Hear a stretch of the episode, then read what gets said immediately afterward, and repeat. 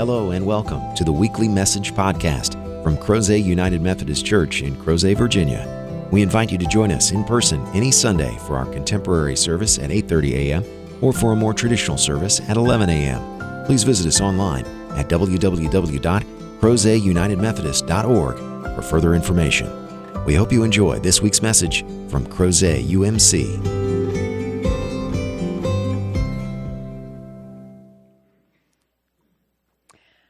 Reading from this morning is from Luke chapter 6, verses 20 through 31. Then he looked up at his disciples and said, Blessed are you who are poor, for yours is the kingdom of God. Blessed are you who are hungry now, for you will be filled. Blessed are you who weep now, for you will laugh. Blessed are you when people hate you and when they exclude you, revile you, and defame you on account of the Son of Man. Rejoice in that day and leap for joy, for surely your reward is great in heaven. For that is what their ancestors did to the prophets.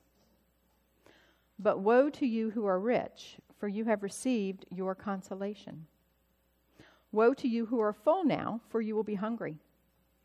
Woe to you who are laughing now, for you will mourn and weep.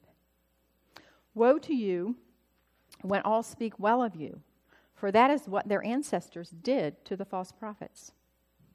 But I say to you that listen, love your enemies, do good to those who hate you, bless those who curse you, pray for those who abuse you. If anyone strikes you on the cheek, offer the other also. And from anyone who takes away your coat, do not withhold even your shirt.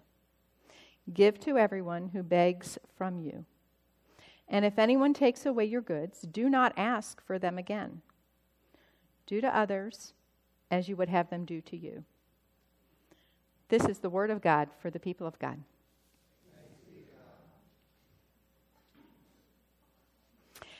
Jesus seems to shake everything up in our scripture passage for today, doesn't he? Sometimes we're okay with a shakeup, especially if it's someone else's world that's being shaken. We're not so comfortable when someone is trampling on our own turf, are we? If you'll indulge me for just a few minutes, I'd like to ask you to join me in pondering several key questions. Please close your eyes if you wish to remove all other potential distractions. As I pose these brief questions, please imagine yourself responding with your hand raised if your answer to the question is yes. There is no pressure to perform, just a willingness to honestly engage in evaluating what this past week or two has looked like for you. Again, you may wish to close your eyes and see yourself raising your hand or not in response to each of these questions. Have you witnessed hate or anger directed at yourself or others? Have you been hurt or disappointed in yourself or others? Have you perhaps felt like striking out? Please take a moment to ask God to journey with you this morning and beyond as you deal with these very real feelings and emotions.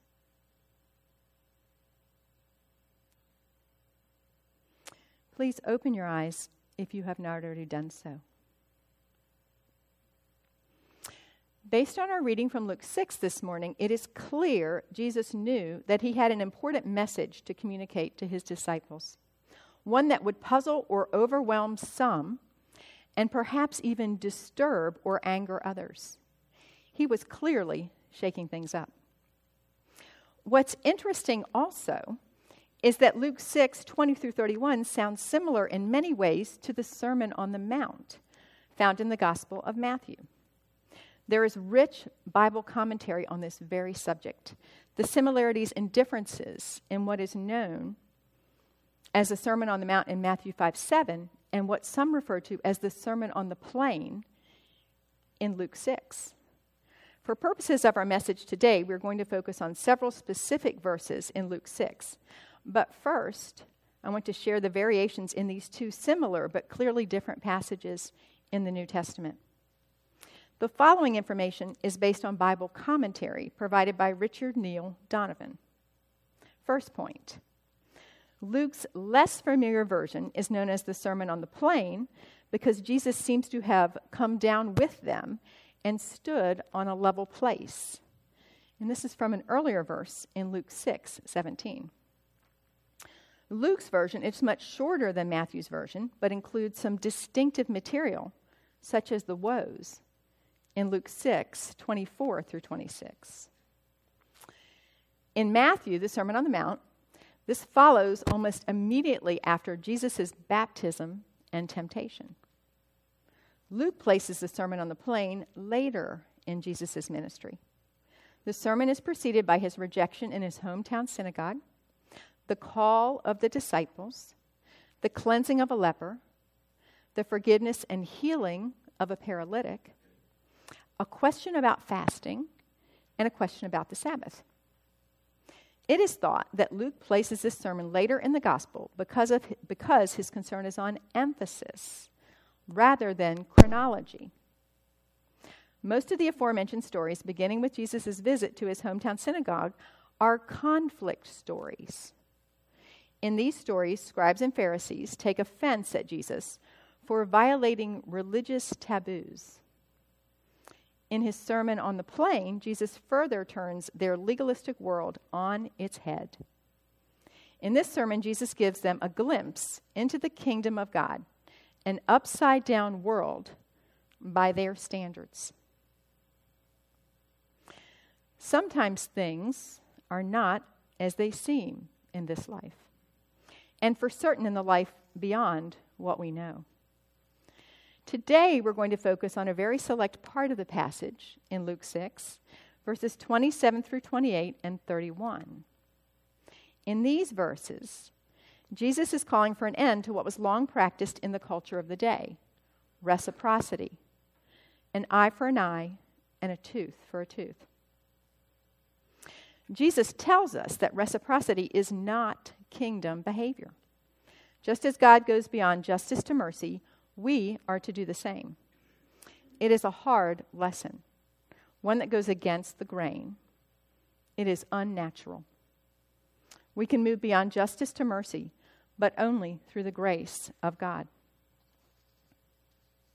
Luke 6, 27 through 28 and 31 says, But I tell you who hear, love your enemies, do good to those who hate you, bless those who curse you, and pray for those who mistreat you as you would like people to do to you, do exactly to them. When Pastor Sarah asked me last month if I would be willing to share the message today, November 20th, I paused like many of you might. She mentioned transformation and reconciliation as central to the scripture for the day. She had my interest. Unbeknownst to her, I had been doing some reading on these topics and had just scheduled a trip to Nashville, Tennessee, to attend a workshop offered through an organization called Thistle Farms. This remarkable organization helps women who have been involved in trafficking, drugs, and prostitution to transform their lives. A coincidence that I would be touring the facilities of this organization and exploring its passionate mission just six days before delivering a message to our congregation? Perhaps not. Our God is quite amazing. In a few minutes, I will share more information about Thistle Farms and the work they're doing. First, though, I'd like to ask you to recall for a moment the questions I asked at the beginning of this message this morning. Have you witnessed hate or anger directed at yourself or others? Have you been hurt or disappointed in yourself or others? And have you perhaps felt like striking out? The women you will see from Thistle Farms and those who minister to them certainly have days when they experience anger, hurt, and disappointment. It may be hard to leave this behind, but God calls us to do things differently, and Jesus speaks of this and models this behavior for us. Please join me now in watching the following clip that shows transformation in action.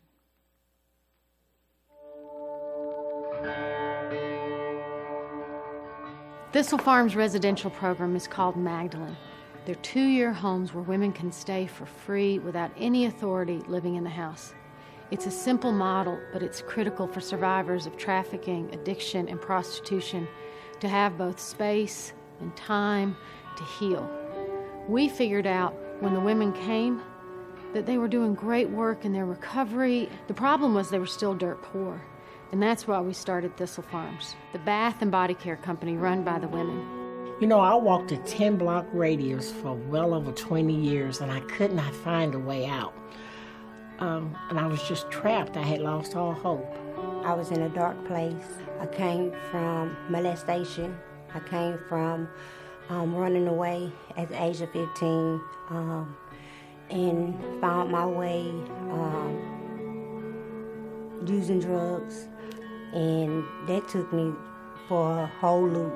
Um, I became homeless. I've been arrested 87 times. Um, I lost custody of my kids. None of the women we serve in the community of Thistle Farms ended up on the streets by themselves. It takes a bunch of broken systems and communities that really roll out a red carpet for the women to find their way into being runaways, to being trafficked, to being addicted. So it makes sense that it takes communities to welcome the women home and provide the resources and provide a place to restore all of us into a community together. It was very difficult to get a job because of my police background, and they hired me um, they let me work the register and, and be accountable for money. They let me go to the bank. Um, but they allow me the opportunity to develop job skills. The best thing about my life today is um, that I lost my kids, and so I have four grandkids. And so the things that I wasn't able to do for my kids, I'm able to do for my grandkids. Like go to the PTA meetings, show up for lunch, drop them off at school just to hear them say, uh, Nanny, can you help me with some homework? Even though I might not know, because I've been out of school for so long. And they love us till we're able to love ourselves. For 20 years, we've been a witness to the truth that love is the most powerful force for social change in the world. It is that way because people want to hope with us. They want to do this work with us. And we welcome you to the circle.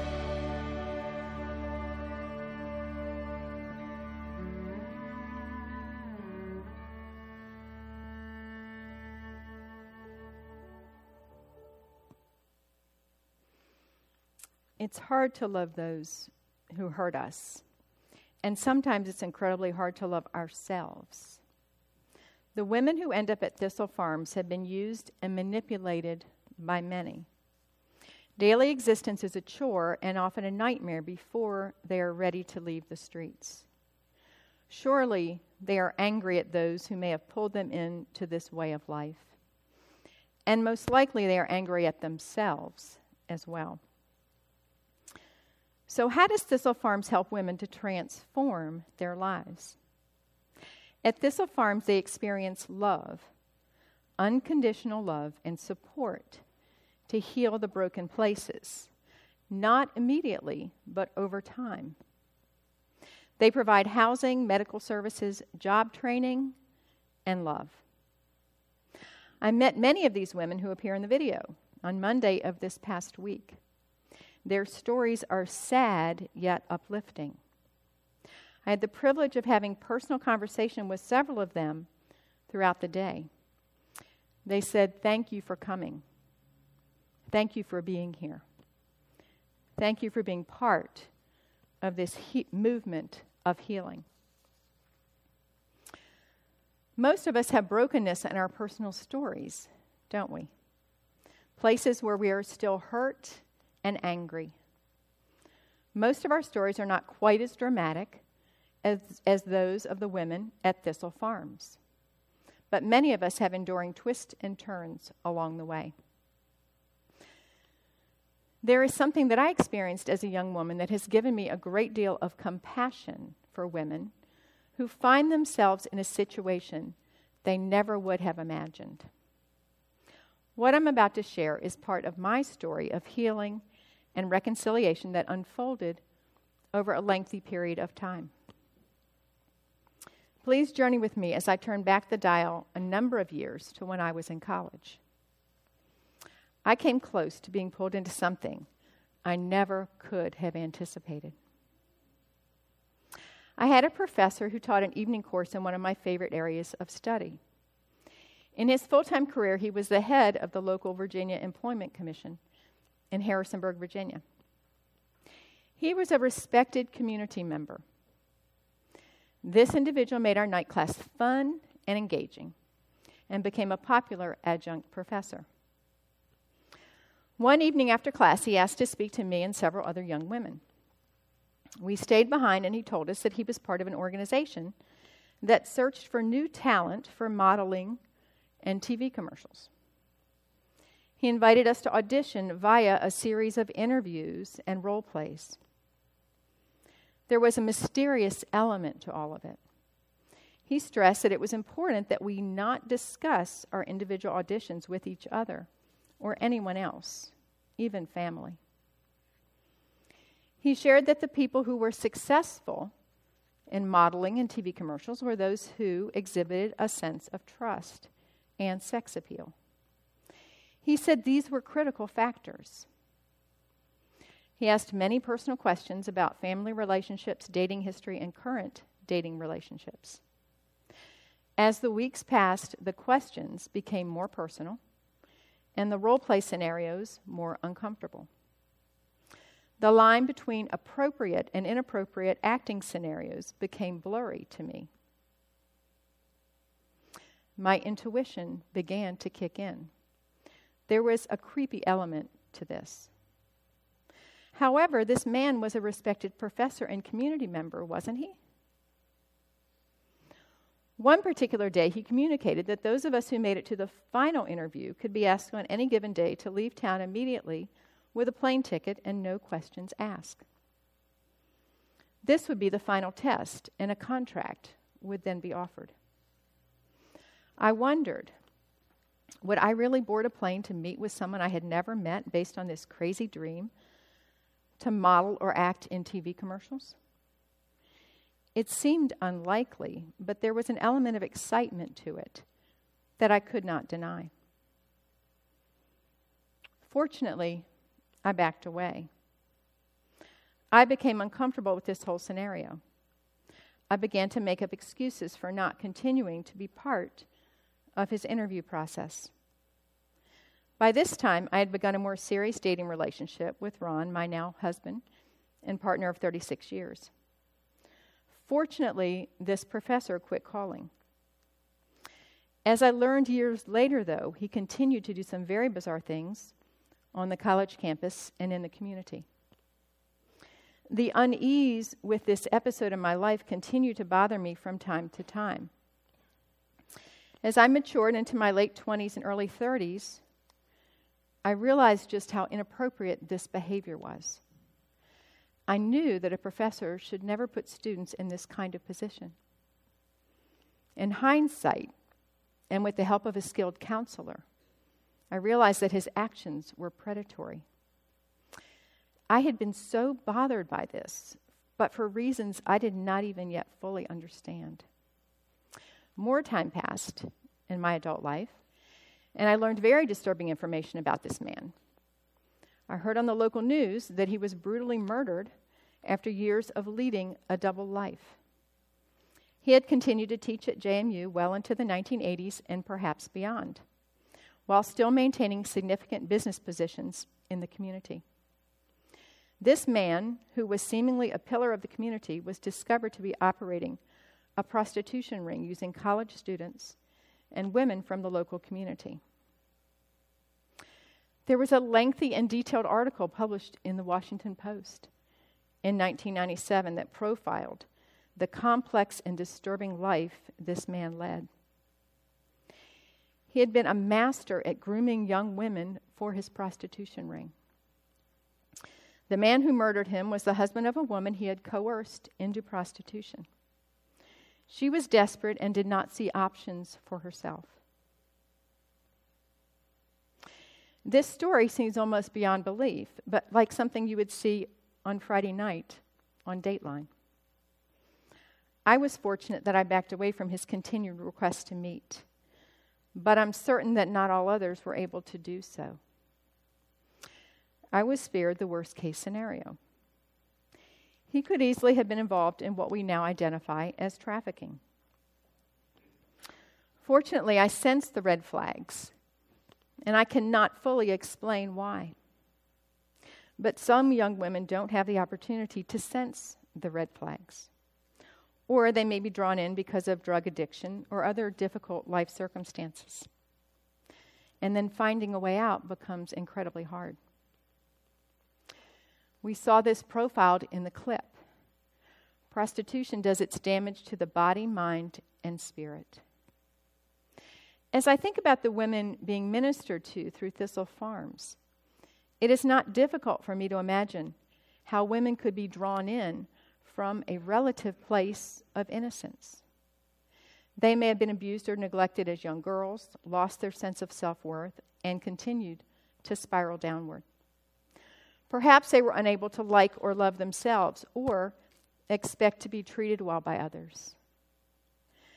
But God can transform our hurts and find a way to redeem them. At Thistle Farms, the motto is Love Heals. Yes, love heals. God's grace and mercy are critical in the process of helping these women to escape this life.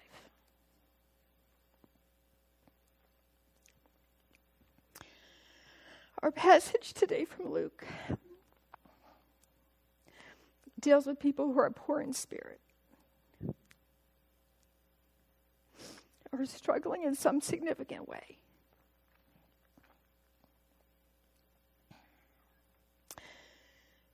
people who have made mistakes and need healing, people who need to forgive someone else, or maybe they need to forgive themselves.